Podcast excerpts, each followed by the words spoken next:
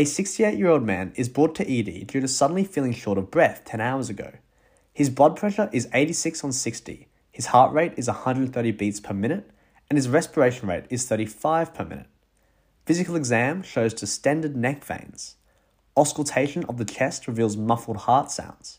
An ECG is undertaken, showing low voltage QRS complexes with fluctuating R wave amplitude. What is your likely diagnosis?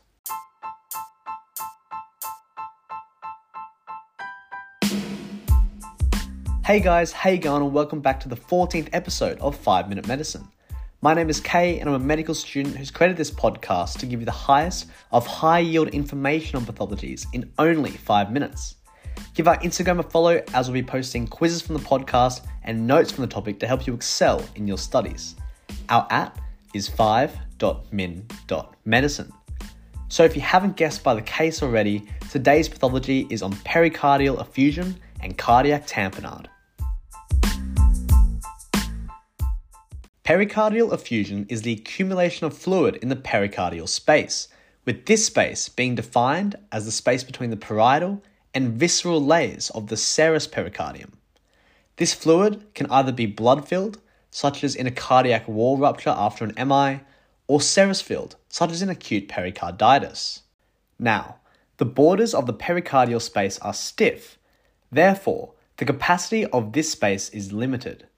In chronic pericardial effusion, the pericardium can stretch to accommodate more fluid, but in acute settings, added volume quickly exceeds the maximum capacity.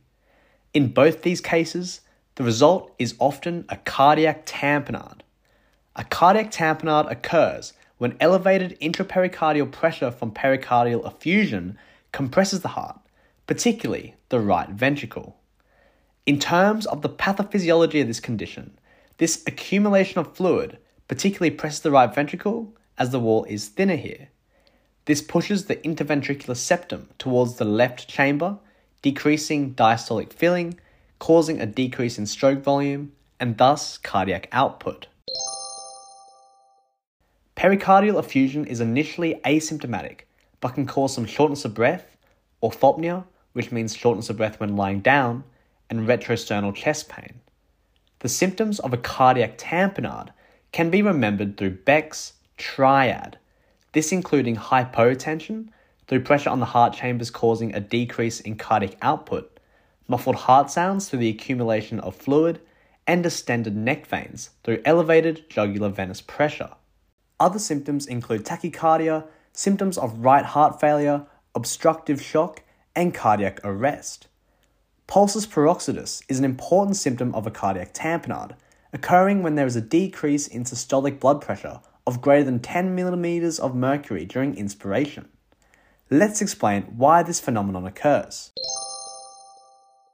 In inspiration, there is normally an increased filling to the right side of the heart as intrathoracic pressure decreases, allowing more blood to enter.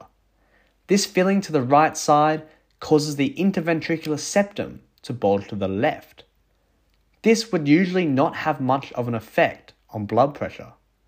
In a cardiac tamponade, however, this deviation of the interventricular septum to the left causes a decreased filling volume of the left ventricle, hence decreasing systolic blood pressure. In terms of diagnosis, the gold standard for a cardiac tamponade is transthoracic echocardiography. This procedure involves a transducer being placed on the anterior chest wall and epigastrium to visualize the chambers, valves, ascending aorta, and pericardium. In this condition, the test will show an anechoic, meaning dark, space in the pericardial cavity, this being fluid.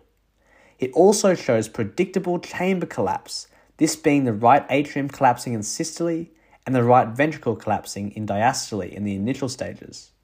In the later stages, it shows a collapse of the left atrium. A collapsed left atrium is 98% specific for a cardiac tamponade, hence why it's the gold standard diagnostic test. Supportive tests also involve an ECG. This shows tachycardia and electrical alternans, which is consecutive QRS complexes alternating in height. This is due to the swinging motion of the heart when surrounded by pericardial fluid. A chest x ray shows a water bottle shaped heart, which we will post on our Instagram.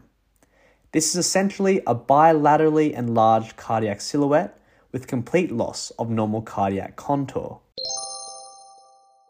To treat a cardiac tamponade in hemodynamically unstable patients, a pericardiocentesis is done, where the pericardial cavity is drained of excess fluid. If the patient is stable, treatment is conservative and should focus on treating the underlying cause.